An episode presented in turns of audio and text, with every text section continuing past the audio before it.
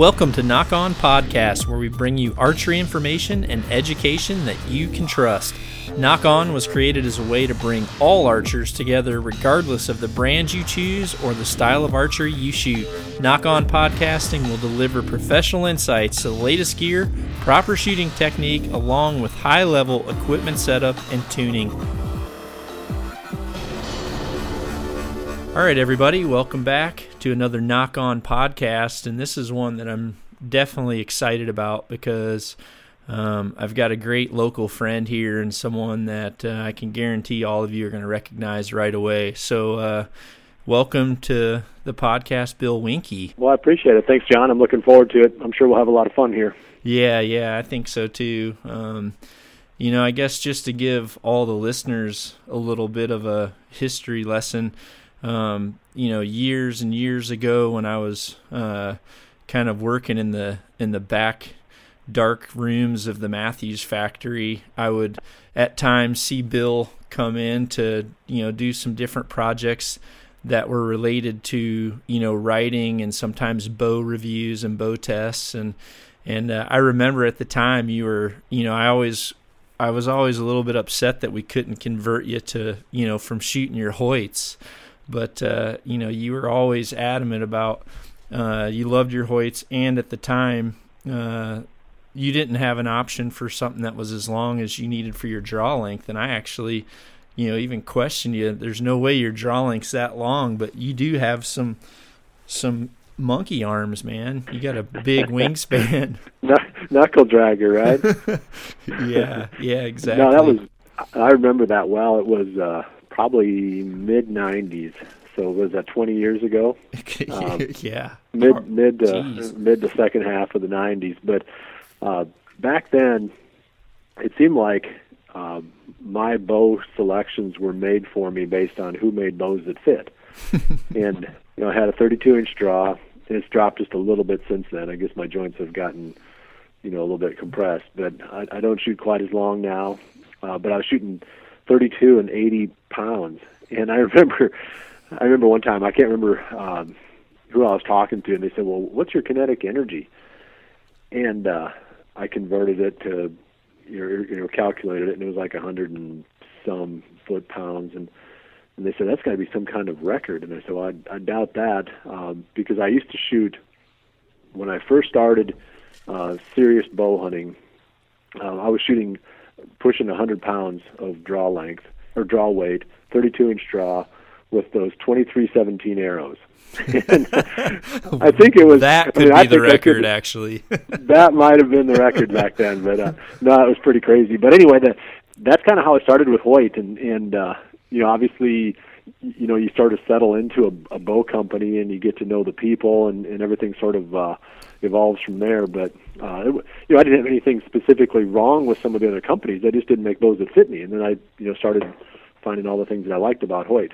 So anyway, that's a little history on that. Oh yeah, well, and I guess one thing that you know, that's really important for me is, you know, a big part of our program and a big part of, you know, what I'm trying to do with Knock On is, you know, make this about, you know, all archers and all brands, and, you know, certainly, you know, there's times where I'm going to talk more about Hoyt just because, you know, depending on the subject.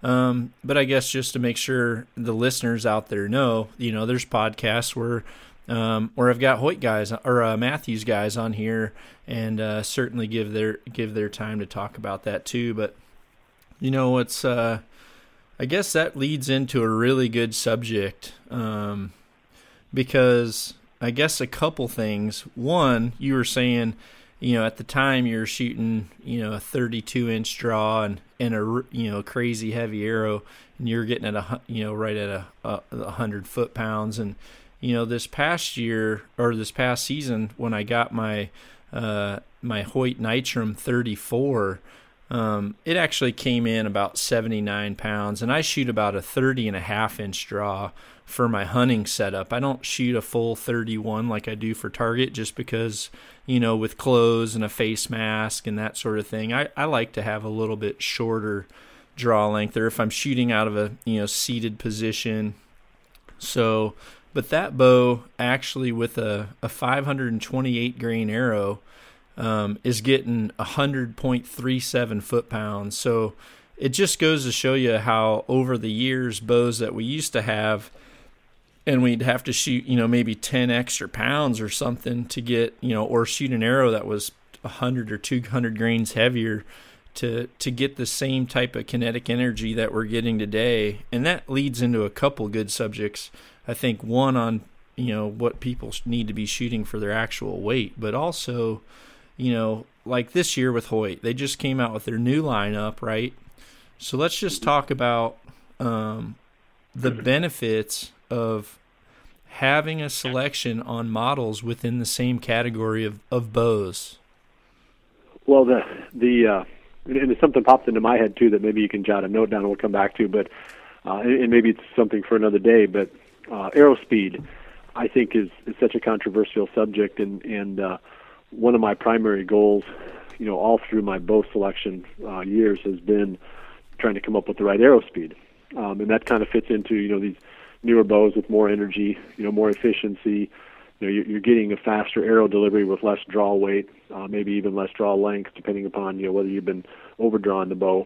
But so I think that's worth talking about too, because there's a lot of misunderstandings about arrow speed and what it can do. And I spent a lot of time thinking about it. And I'm sure you have too. But anyway, let's get back. Well, let's actually stay on that subject, and I'll come back around to the other, because what's funny about that is I'm almost certain that this week's episode of our show, the Dead Center segment, is about choosing the right arrow for your setup. And it is, and I think what I say is a lot of people make the mistake of selecting speed over energy. And, you know, and I talk specifically about my beliefs as well. When I see Hoyt came out with a new bow, a couple years ago, the bows kind of went from that 310 mark up into the 320s. For me, I was like, great, I can shoot a 50 grain heavier arrow now. Whereas a lot of guys were like, oh, well, now I can get 10 or 15 more feet per second. For me, I personally like to stay in that 280 range with as heavy of an arrow as I can get to stay there, because I feel like I have the ability to shoot the broadest spectrum of broadheads and vein selections within that speed category. So I'm curious to hear what your thoughts are on this topic. I'm probably going to diverge a little bit from what you do. I might not be quite as technical, and maybe my experience base is going to be a little bit different, but I've had some really, really bad luck with string jumpers over the last few years. Not the last 2 years, but prior to that, I had a run of maybe 3 years where some of these target bucks, and you know how it is, you'll spend sometimes years trying to put a pattern together on one buck, and then you finally have him at 30 yards, and you got a grunt to stop him, and you put your pin where you think the arrow needs to hit, and you touch it off, and the deer drops 12 inches, and you hit him up in the back strap, and he runs off. Yeah. And that happened to me a lot. And I wouldn't have known it, you know, before we started filming. Yeah, without the camera. Yeah. Oh, because it's like 3 or 4 frames. You know, every frame is a 30th of a second, and he it's almost like they're on a rubber ball. They go down and up so quick that the human eye almost can't see that. Mm-hmm. And it's not like they're trying to duck the arrow. They're just dropping down to load their legs in order to run off because they're reacting to the sound of the shot. So there's 2 things you can do. You can either try to make your bow so quiet that they don't react to it, or you can shoot a faster arrow, which reduces the amount that they drop. So, you know, I went back to, you know, some of my other experiences thinking of some of the quietest bows I've ever shot, and I couldn't remember shooting one that was so quiet that a deer at 30 yards couldn't hear the bow go off. If it's windy, you know, or if the deer is, you know, let's say 40 or 50 yards away, you might have a better chance because they don't target that sound as being right there within their danger circle. But that 30-yard shot, 30 to maybe 40, it just seems like that's a danger zone for that's like the peak of their. Yeah, I've often said to people, they're like, you know, I've been in a position with the camera guy or with the guide, and it's like right at like 42 yards, and they're like, why aren't you wanting to make that shot? And I tell them, I would rather shoot that deer at 60 than I would at 40, because if we stop this deer right now, that deer could be facing the other way by the time my arrow gets there, even at my speed. So, you know, I'm definitely, I definitely feel for you with that. There's like that mid-range zone that could be really dangerous for low percentage impact. And a high number of deer that people hit to get away. It seems like over the years, you've talked to a lot of people, and I have too, and it just seems like they're high hits. And a lot of times they don't quite know. They think, well, maybe I, got target panic or whatever it might be. They have different ideas. I say, because they're not filming it, there's a certain percentage of those that the deer dropped and they just didn't see the deer move because it moves so quick that their eye just plays tricks on them, and all of a sudden they see the deer running off with their arrow high, and they're like, oh, man, how did I do that?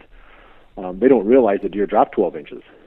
So anyway, coming back around to it, I was always I used to be in that range, that 180 to 200, or I'm sorry, 280 to 300 range on AeroSpeed, and then after that incident, or that little run that lasted 2 or 3 years, I ran the numbers through and realized that, for every 10 feet per second I gained, at 30 yards, it was like a certain fractions of an inch, that the deer was going to drop less. Maybe it was even, more of a significant amount. But it was enough where I thought that, adding 20 feet per second or even 30 feet per second was going to improve my chances of managing that string jumping, and that was sort of my motivation. I'm not getting below probably 5.5 grains of arrow weight per pound of draw weight, so it's not like I'm getting real super light.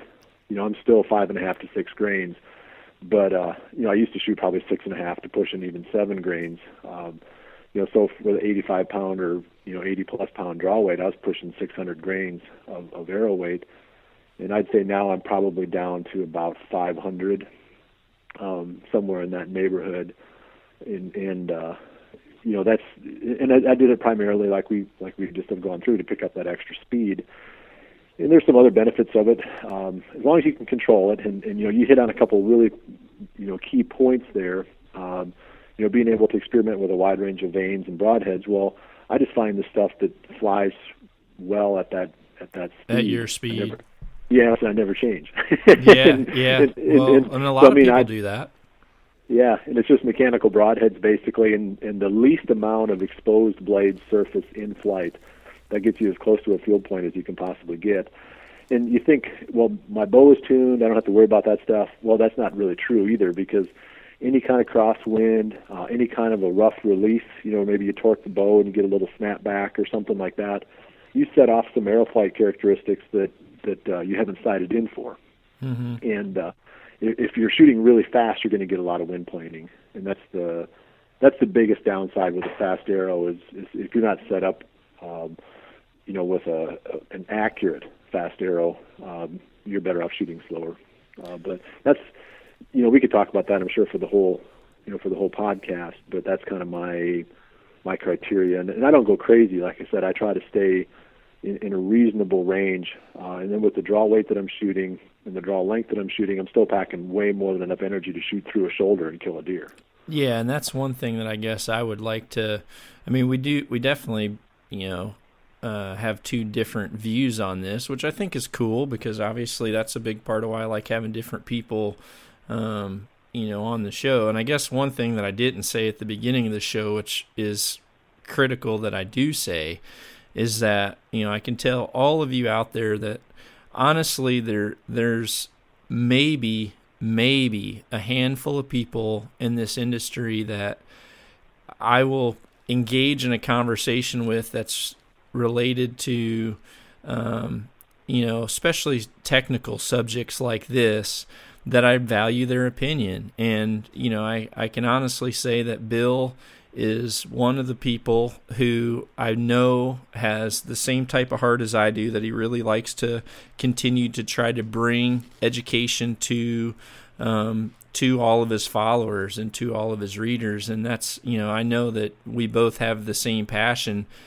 for educating, and we continue to change our views as well, you know, throughout our whole career. So, you know, first I want to say, I want to definitely say my hat's off to all the great work that you've done for our industry, and I definitely value you on a personal level, just, you know, on some of these things and things that I've read of yours, you know, back when I was, you know, still in my first camo jacket, you know, trying to figure this whole thing out. So I definitely value that you have that opinion.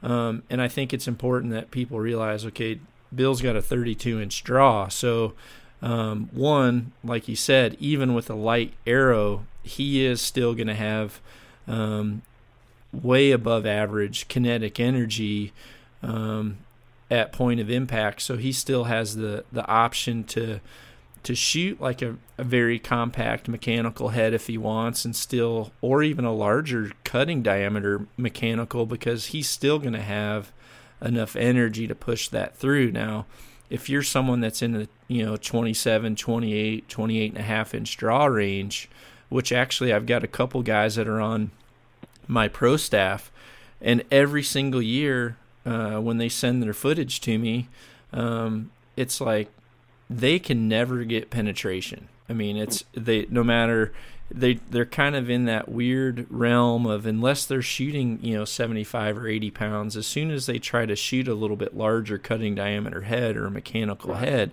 their penetration is greatly reduced. So, you know, do try to factor that in when you're listening to Bill and I. You know, he's obviously got something that he really thinks work. Now, what I want to do, what I want to do is, I actually want to, I'm gonna make a chart for you that's gonna show you how much that drop can actually, you know, how much speed you do need for that to really make a difference. Now, an inch can definitely be a difference on a whitetail. Oh yeah, you know. Yeah.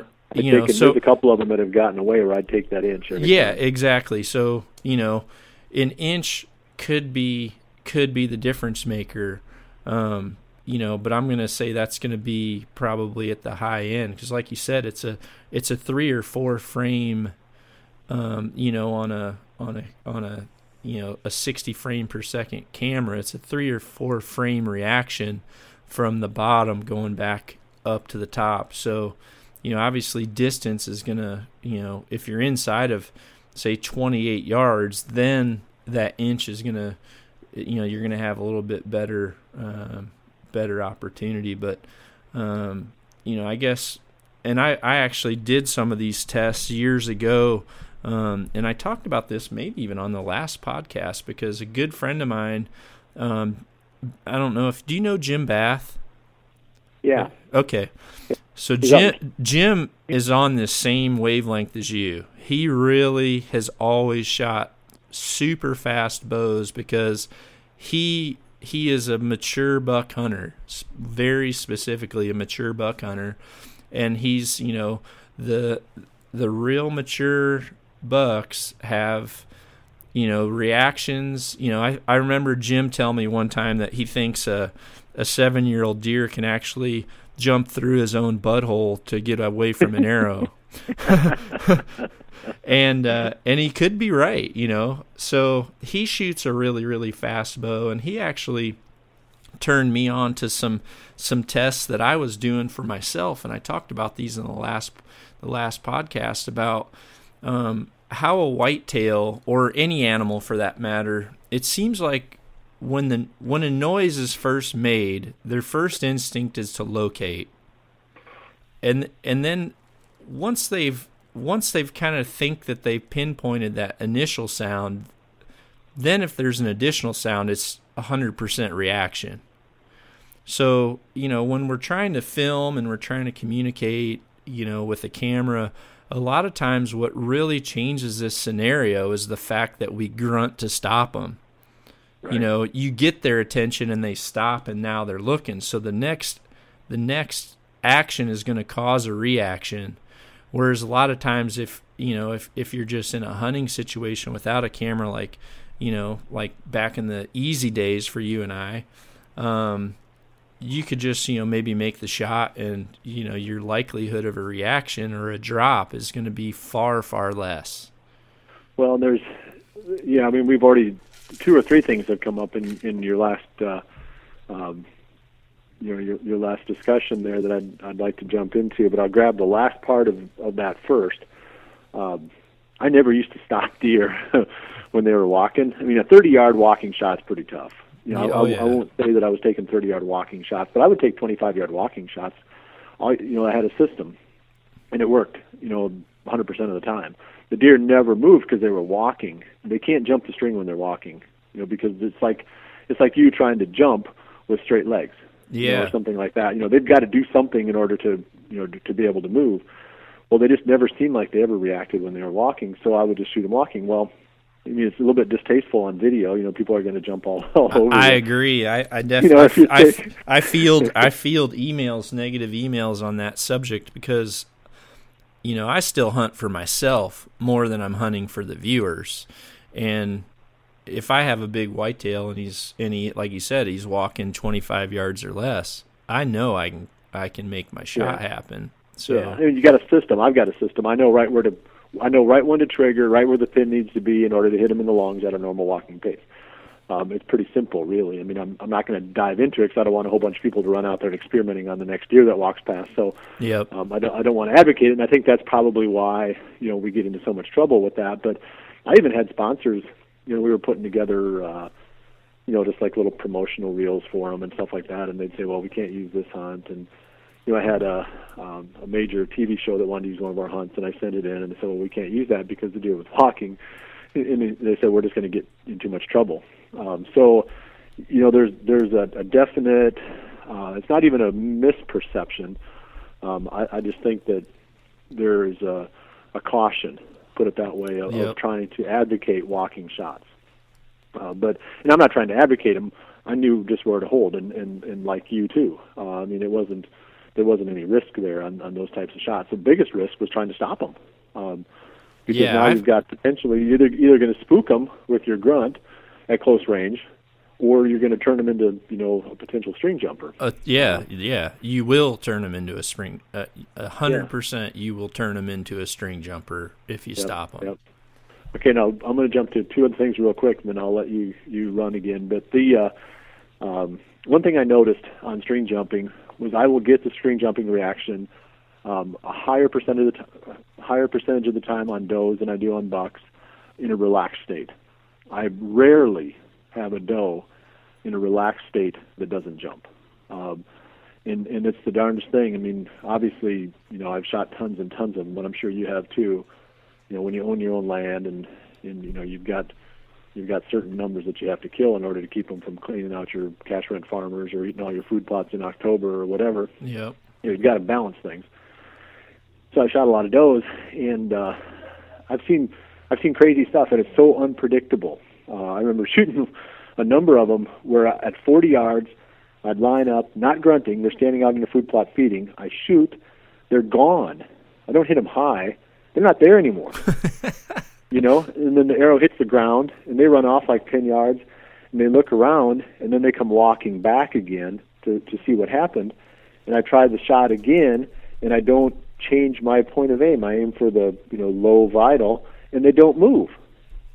Yeah. And it's like, how are you going to win this game? Yeah. So the only way you win is be willing to have some get away by missing them, by aiming low. So, you know, now my formula is I just aim low all the time, and you're going to have some that don't jump, and you're going to miss them. So that's just part of the nature of the beast, I guess. Is you know, they're you don't know what they're going to do. So all you can do is plan for the worst, and if the worst is that they jump, so you plan for that, and if they don't jump, then you miss them low. And sometimes, you know, if it's windy or you've got other conditions, you know, that camouflage the sound of the bow, it's not as critical. But and I've tried that too, you know, where on 50-yard shots, which I don't take very many of, and I'm sure you don't either, but on 50-yard shots, you don't have nearly as much of an issue, even on still days, as what you do at 30 yards. Oh, yeah. Yeah, absolutely. Yeah. And then one last thing real quick, then I'll throw it back to you. But when I'm setting up, because of some of the advantages that I've got with the heavier draw weight and the longer draw length, I try to set up my equipment so that if I hit the deer in the shoulder, I'm going to get two lungs and kill it. So I'm on a little bit the extreme end. Everybody says, well, why do you shoot that heavy? And my answer is because I can. And the upside is, I gear myself with small broadheads, small diameter, small cutting diameter heads, and, typically smaller diameter arrows. I really gear up for penetration when everybody thinks, you've got plenty of energy.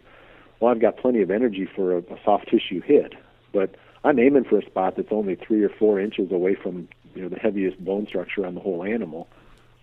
That's not a very far ways away. 3 or 4 inches, I can pull an arrow that far. Oh, yeah. So because I have the option, I'm going to set up for my equipment where I can actually kill that deer if I hit him in the shoulder.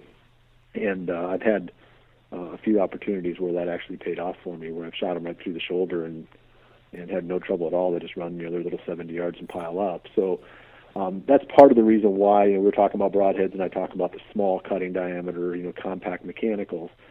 I want the penetration. Even though you think I might have too much based on the pure kinetic energy, I still say you can't have too much if you're going to hit them in the shoulder. Yeah, I agree. I totally agree with that. And I think that's really where I was trying to go with this dead center segment that I know that I'm talking because a lot of people that don't have the type of, the type of energy that we do with a 31 plus draw length, or if we're able to kill them if they hit them in the shoulder anyway. Yeah, it's there's no point in even trying. Yeah, you need to have that. And a lot of people, see these heads nowadays that have a lot of blades on them, multiple blades or blades that, like a bone crusher tip with a blade that's, relatively flat when it's fully open and it's almost too big of a cutting diameter. You just struggle with penetration. That's the reality. And I think that gets more people in trouble than trying to choose something that's, that has better penetration, period. And a lot of my setups are that way, 100%.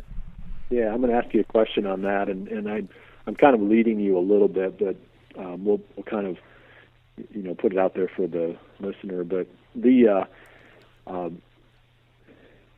you're going to hit them in the soft tissue, which is bigger, a large cut or a small cut? Let's say you're going to shoot them in the paunch. Yep. Which one's better? Well, the big cut. Yeah, yeah. You do more damage. You get that, that septic shock comes in quicker. The deer doesn't live as long, doesn't go as far. But if you're going to shoot them in the more firm, whether it's the, shooting downward from a sharp tree stand angle or whatever it might be, or catch a piece of the shoulder, you're better off having, a smaller head with greater penetration. Now, the smaller head with greater penetration will kill that deer if you shoot him in the paunch. Mm-hmm. It's not like they're not going to die, but you're probably not going to kill that deer with a really large cutting diameter broadhead if you hit him in the shoulder or someplace with the more solid tissue like a heavy bone or a heavy muscle structure or something like that. So that's kind of what I keep coming back to. And I know the trend is toward these great big giant cutting diameter heads, but I guess I would tell people to be sure that it makes sense for you and don't just be swept along by the marketing, because you want to know that whatever situation you're in, you've given yourself the best opportunity to make a clean kill. Yeah. And the broadhead does more on that end of it than anything else you do. I mean, you can kill a deer clean with any arrow and any bow, but in certain situations, a certain type of broadhead is going to be better than another. Oh, yeah. That's what's hard is picking and choosing. I know that for many years I shot shuttle T-locks, and I love the devastation of them, and I call them shoulder folders because I actually started shooting them immediately after I got back from Africa for my first time, because the very first animal I shot in Africa, I shot like maybe an inch or so behind the shoulder, and I was like, oh man, that is smoked. And I remember my buddy that I was with, who's a Hoyt distributor back there, he looked at me, he's like, I don't know if we're going to find that animal. And I'm like, what? And he said, yeah, that's far back. You really need to be within the golden triangle, they called it, you know, and that's where that, you know, where you have the elbow knuckle, you know, that goes forward to where it attaches to the scapula, and then the scapula the scapula blade comes up, and right in the middle, that's what they call the golden triangle. And they kind of gave me an anatomy lesson there. And on a lot of animals, it seems like those vitals are, they're tucked more forward to where they have better protection there. And you see that a lot on hogs too. If you shoot a hog behind the shoulder, sometimes you can get into a really, really long day. Whereas, you know, I just got into the point of when I shot, you know, those shuttle tees, I started calling them shoulder folders, because I would literally walk my pin straight up the leg. And as soon as I was, you know, a third up, that's where I would make my shot. And I would literally try to pin both their arms together. And I had, you know, very, very, very short track jobs with that. And, you know, you're probably like me. Every year come hunting season, you know, your phone, you start getting texts, and, you know, you get a text or picture of a buddy who shot a deer, and he kind of gives you a screenshot, and he says, do you think I'm going to get him? You know, and you kind of, and a lot of times when you see that, it's either too far back or too far forward, right? It's kind of one of those two scenarios. So then obviously the next question is, which head were you using? Right. If they tell you, you know, I was shooting a rage and it was back in the paunch, you're like, well, that's the perfect arrow, perfect broadhead for where you shot it. But if all of a sudden there's one that's forward, you know, you'd be way better off with them telling you a different broadhead where you know that they would have a lot better penetration, you know, option. And I always get that question is which is the best broadhead for me, and my facetious answer is, tell me where you're going to hit them first. That's a good answer. I'll tell you the best broadhead, because, and that's why I go conservative, because I feel like even if I hit him in the soft tissue, the paunch or the liver, you know, the liver's a pretty quick kill regardless, but you get back in the paunch and you want to do as much damage as you can to get that deer on the ground quick. But I'm going to get him on the ground fairly quick anyway with a smaller, more conservative head. So that was sort of where I arrived at that.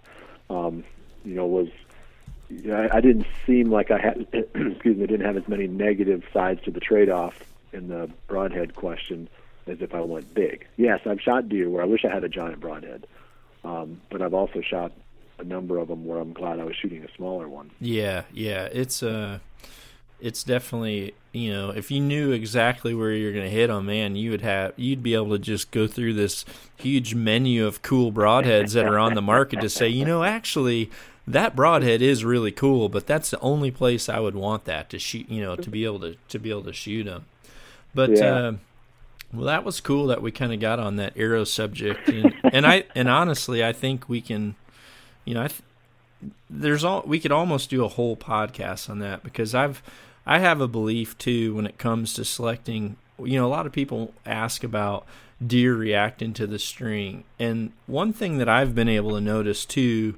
And one thing that I'm thankful of, because honestly, I've filmed myself, you know, for 25 years, I've literally filmed myself way before it, you know, people were even doing it. You know, I always wanted to be able to watch it myself. And one thing that I've learned, especially with the cameras now that are filming at an HD quality and also at a higher frame rate, is you can really start seeing a lot of things that animals are doing during the time of arrow flight. And, you know, on some things out west, you know, especially like an antelope, I've had times where, you know, you have to make a longer shot and the bow goes off, and in slow motion you can see that the animal turns and looks to the direction of the sound, but then I can see their eyes actually look up and try to pinpoint that sound coming through the air. And that was it was actually at a time probably about 6 or 7 years ago when some of the really, really high profile veins started becoming popular. And it was then that I realized And also, I was shooting a broadhead at the time, to be honest with you, that had quite a bit of surface area. So it had more of an open cut on the, you know, on the blade design. I try not to mention names if it's in relation to a negative type subject, but you know, the blades were cut out, and then I had a real high profile. So it was an arrow that was really apt for making some noise, and the animals reacted more at the longer shots, I think, to the arrow actually whistling through the air than the sound of the bow. So yeah, I kind of really started focusing on, you know, I went back to what I've always really liked to shoot, and that's a longer, low profile vein. And I you know, every year when veins come out, I like to fletch up arrows with a bunch of different veins on there. And, you know, we always kind of set up a little thing here at the house where I'll have some good friends over, and someone will just shoot, you know, we'll put a few people on the picnic table about halfway, you know, obviously safely out of the way, but about halfway between the bow and the target, and make some longer shots just so that they can hear stuff going by, and just kind of say, which arrow was louder, 1, 2, or 3, you know. And when you're trying different broadheads or different veins that are on the market, you're going to find ones that certainly are different in sound. And if you're someone, especially a Western hunter, who's more apt for a longer range shot, this is something that you should really factor in, I think. Yeah, big time. And I think with the, you know, obviously with the whitetail hunting, I think it's the actual sound of the bow that gets them. But I can understand where once you're outside of that, like we were talking about, that danger zone to the animal, you know, and I don't know exactly what that distance is, and say it's 50 yards or 45 yards, whatever it might be. They're not necessarily going to drop and run just because they heard something go click 60 yards away. Yep. Or go thump or whatever, but that, you know, ripping toward them through the air. Yeah. That might not be such a pleasant thing to have, you know, heading in your direction. So that makes a lot of sense. And we've done it too, where we actually, to do it safely, a simple way is to have somebody stand behind the corner of a building. Yep. Yeah, that's what we do here. Yeah, shoot past the corner of the building. And obviously you want to give yourself plenty of room when you're shooting past the corner of the building, that there's no chance that even the person steps out, you're going to hit them. But that way they get a good chance to hear it at maybe, you know, 15 or 20 feet away as it's going by. Yeah. And you can definitely tell a difference too. Oh, yeah. Yeah, they're a lot louder than what you think. Yeah, oh yeah, yeah. Arrows they're a lot louder than what people think. Yep. So what vein? Can you say which vein that you like? Yeah, to be honest, the quietest veins, some of the quietest that I've tested, I really like the. I personally shoot a 260 Elite vein. They've kind of been out forever, and I really like that vein. And I also like the 3-inch Flex Fletch is a really quiet vein, but they're a pain in the butt to get to, you know, you kind of have to have all day to fletch a dozen arrows with those. So I kind of just take the easy way out and go with something where I can just use some super glue on it and get it out of the way. So, you know, I've tried a lot of other ones, and I know a lot of people were trending towards, you know, shooting like a 187, you know, shield vein, but shoot like a 4-fletch version. And I've tried a lot of different 4-fletch versions, and they certainly do have a great ability to steer. But every time you add a vein, you're adding a lot of noise. It adds up really, really quick. Yeah, yeah, and I think in my experience has been I like the you know 3-inch and longer. Heck, I used to shoot 4-inch for a long time, and I never had any problem with, you know, shooting too slow or anything like that. I mean, no. You get, as long as you're not shooting the super small diameter arrows. If you're shooting the really small arrows with a helical, you probably have to go with a fairly short fletching just because it's going to wrap too far around the shaft. And that's really a lot of the reasons why I stick with that with a 3-inch, is simply because, you know, if I shoot an injection or if I shoot a smaller micro diameter, you know, it gets hard to put any type of an offset on them and still keep that shoe on the shaft itself, you know. Right, yeah. Yeah, no, it's good stuff. Now, quick question for you, and I suspect we have not done enough service to this whole string jumping thing, because I still say it's the number one reason why bow hunters make bad hits because they just didn't realize that the deer moved, and they've got 15 different questions in their head, but the real answer is, well, the deer moved. So what do you do? What's been your experience? Because I'm truly open-minded and want to solve the riddle. I've got my solution, which is, unfortunately, it only works most of the time, but not all the time. What do you do? And what's been your experience with jumpers? Well, it's a... I didn't really want to admit this. I had contemplated it when you said it, but I'm going to just tell the whole world this. So on this, the big segment for this year on our show is a segment that we call Knocked and Ready to Rock. And it's where the very first segment of the show, I take a brand new Hoyt out of the box. And by the last episode of this season, you're going to have a bow completely built that you're ready to shoot. And that's broken down into all the episodes of this whole season, which is going to allow people to, hopefully get a better education on building their own bows. But my whole thing that I've said on this was, at the end of the show, I plan to kill a big buck with this bow, right? So what is kind of the real bummer here is I built that bow and I had it ready for the late season. And the late season, I was hunting, and a buck came out that I had convinced myself I was going to shoot. And he came out at like 25 yards, and I started to really, for the first time, have a look at him outside of a trail camera photo.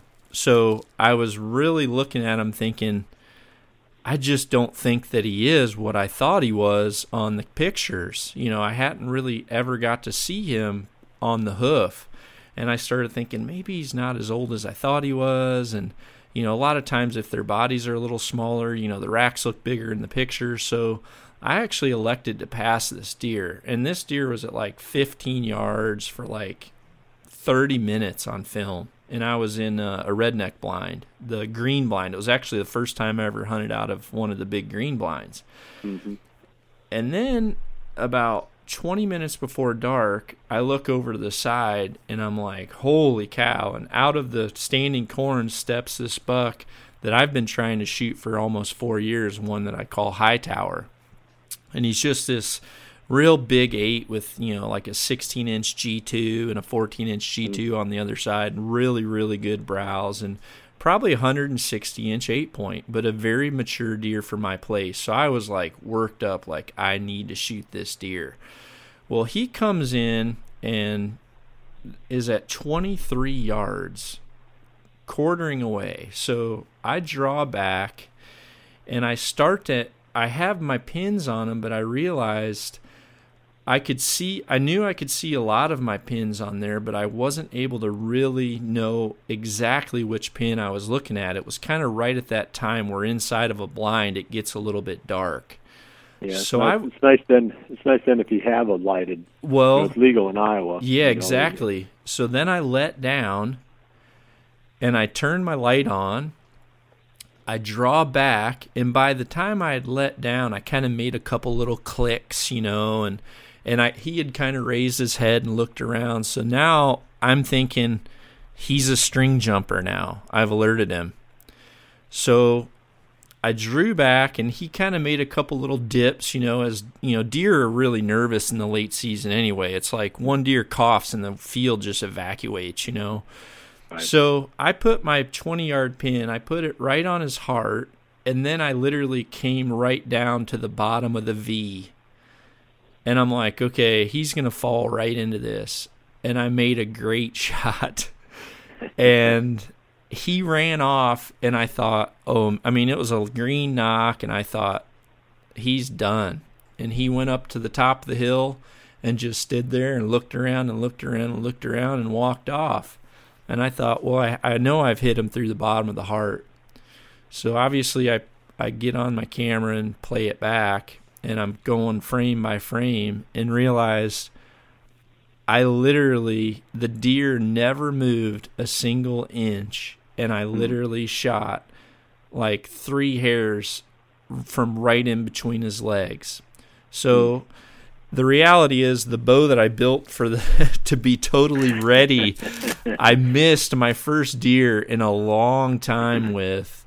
But it was because I was trying, you know, I did exactly what you were saying with the does. I was trying to predict that he was going to do that. And the reality and what stinks is you just really can't predict it, you know. You don't know, and that's the thing. You try to come up with a formula where you're never going to have one get away. Yeah, and formula doesn't exist. It doesn't. So nope. From the aspect of, you know, going back to, okay, let's aim at the bottom of the kill zone and have the full height of the kill zone as margin of error. So, and I had actually aimed, just under the deer. I did not put my pin on I put my pin at the bottom of this deer, and that's exactly where it was, because the deer never moved. I mean, if he would have even flinched, he would have had a bottom of the vital shot. But when it comes to string jumping, from the math that I had seen in the past, and it's been a long time since, because the last time I was on this subject, I was actually on this subject with Jim Bath. And I actually did some math then, because we had Gary Simons at the factory back then. I don't know if you knew Gary back when he even worked with Fred Bear and stuff. So I actually took him the maths and said, how fast does an arrow really need to go for at 25 yards or 30 yards to make a difference? And I actually have someone now that I know will give us a table for this that will give us 100% solid evidence. I'm going to ask James Park to do this for us, and we'll get a true research done on it. But the challenge here's the biggest problem with it. I've done the numbers too. The numbers aren't that complicated. The real challenge is trying to figure out what is the reaction time of the deer. Yeah. Oh yeah. You'd have to figure out what does the average deer move. And I've seen some move this year on our season of the show. I've seen some move as much as maybe 12 inches.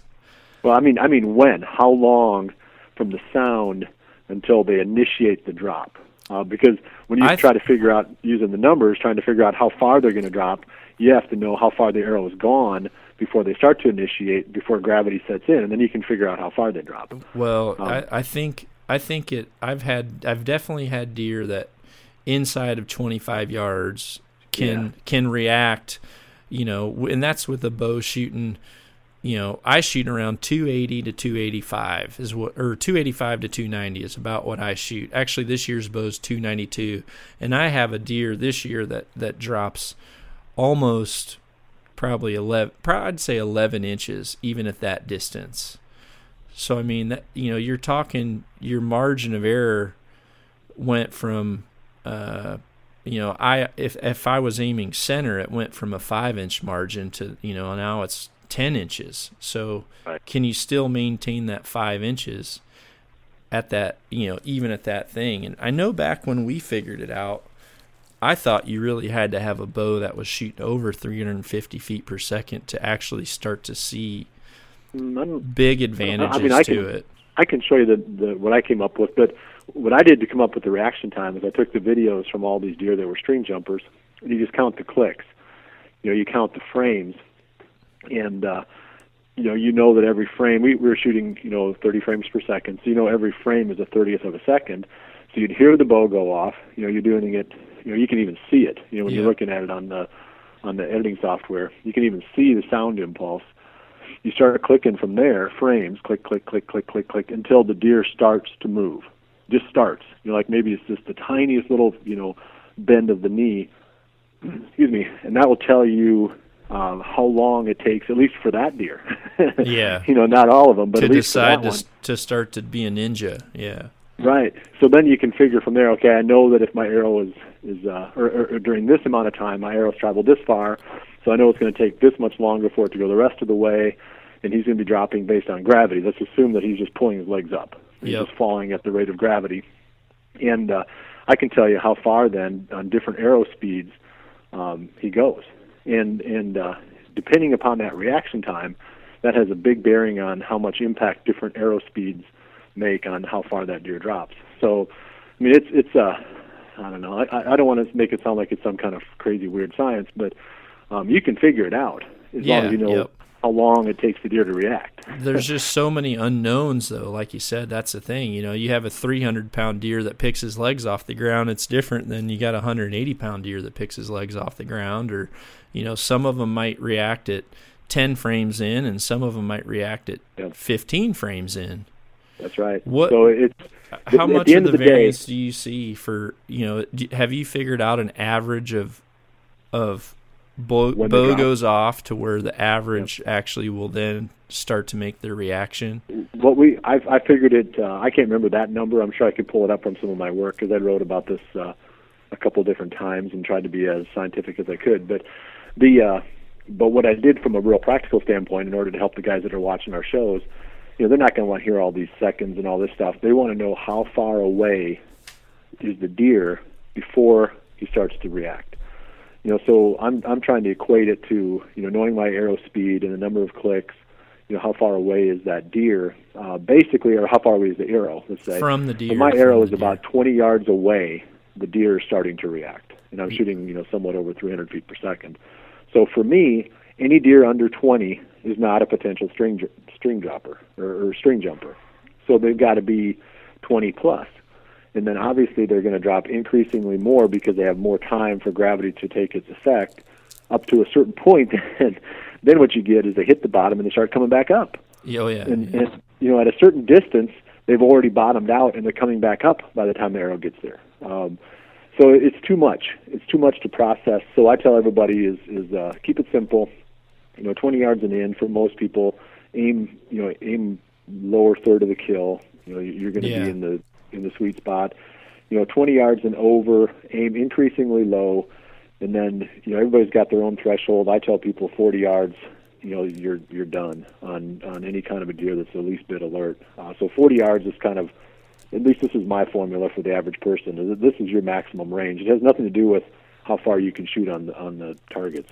It has to do with what's going to happen with the deer. And at 40 yards, if the deer is alert, you're several inches under his brisket with your aim point.